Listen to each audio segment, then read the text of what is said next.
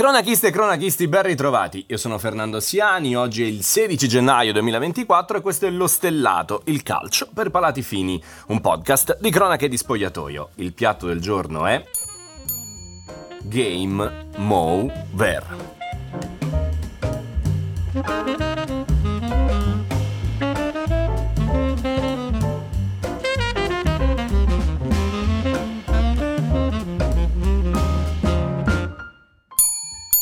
La S Roma annuncia che José Mourinho e i suoi collaboratori tecnici lasceranno il club con effetto immediato.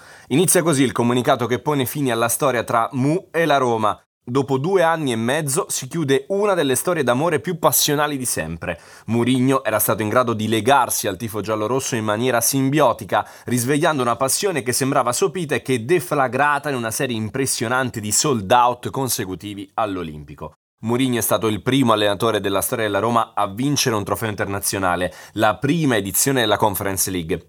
E ne ha sfiorato un altro perdendo solo ai rigori la finale di Europa League con il Siviglia. Inoltre ha sicuramente contribuito ad aumentare la visibilità del brand nel mondo, perché il suo nome resta una garanzia di successo a livello di comunicazione. Detto questo, le cose buone fatte da Mourinho alla Roma sono finite. In due stagioni e mezzo la squadra ha collezionato due sesti posti e in questa annata ha fatto registrare 29 punti in 20 giornate. Nono posto in classifica. La Roma non faceva così male da 21 anni. Nelle 96 partite della gestione Murigno la Roma ha fatto registrare una media di 1,61 punti.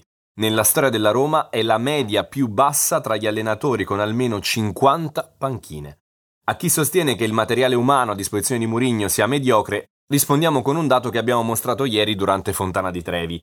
La Roma è la squadra peggiore della Serie A nella differenza tra monte ingaggi, il terzo di tutto il campionato, e la posizione in classifica. Spesso abbiamo sentito dire a Mourinho di avere una formazione inferiore non solo alle big, ma anche a Fiorentina e Bologna, che in questo momento sono davanti ai giallorossi. Si fa onestamente fatica a immaginare che Beltran, Zola, Iconé, Sottile e Brecalo siano superiori a Lukaku, Dybala, Azmoun, El Sharawi e Belotti, o che Bökema e Lukumi siano meglio di Mancini e Ndika. E poi le costanti, continue polemiche con la classe arbitrale, la narrativa di una Roma sfavorita dai direttori di gara è semplicemente una bugia. Non c'è una squadra in Serie A ad aver avuto più espulsioni a favore, 7, mentre è quinta nella classifica dei rigori assegnati. La Roma era diventata una squadra basata unicamente sui nervi, senza un briciolo di idea tattica, praticamente rassegnata all'idea di perdere tutti gli scontri diretti, compresi i derby dove aveva addirittura la statistica inquietante di zero gol negli ultimi quattro giocati. La pietra tombale, quello perso in Coppa Italia, che ha portato via alla Roma l'obiettivo stagionale più alla portata, comunque una figura migliore dell'anno prima, dove ad eliminarla fu addirittura la Cremonese.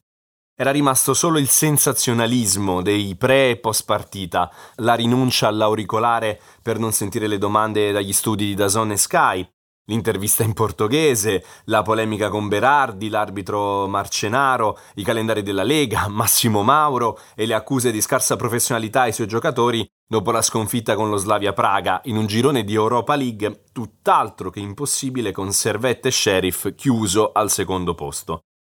Tutto pur di distogliere l'attenzione dal campo che offriva settimana dopo settimana un quadro desolante. Ovviamente Murigno ha fatto da parafulmine alle colpe da dividere in maniera equa con società e giocatori. Alla Roma c'è un vuoto di potere impressionante che Mourinho ha in qualche modo provato a gestire sfruttando tutte le sue capacità, ma finendo inevitabilmente per pagare per tutti. La deriva presa ha finalmente costretto i Fredkin a tornare a Roma a gestire una situazione dove manca praticamente tutto, dal direttore sportivo all'allenatore. Anzi, l'allenatore no, perché la mossa sorpresa è stata quella di affidare la panchina fino a giugno a Daniele De Rossi, probabilmente l'unico in grado di tenere alta la barra dell'entusiasmo tra i tifosi dopo l'addio di uno degli allenatori più amati della storia. De Rossi ha in curriculum una sola esperienza tutt'altro che positiva alla SPAL di pochi mesi lo scorso anno. E vi assicuriamo che non era assolutamente il primo nome del CEO Lina Suloku, anche lei a questo punto da considerare in discussione per il futuro. Insomma, la rivoluzione a Roma è appena cominciata. Chissà invece dove rivedremo José Mourinho, forse finalmente sulla panchina di una nazionale, o in Arabia come aveva profetizzato qualche mese fa, o magari come opinionista in tv. Davanti alle telecamere, lì sì che ha dimostrato ancora di essere imbattibile. Servizio finito! Io vi ricordo che sul canale YouTube di Cronache di Spogliatoio sta per sbarcare la Coppa del Re. Si parte stasera alle 20 con Getafe Siviglia. Lo stellato, come al solito, torna domani pomeriggio.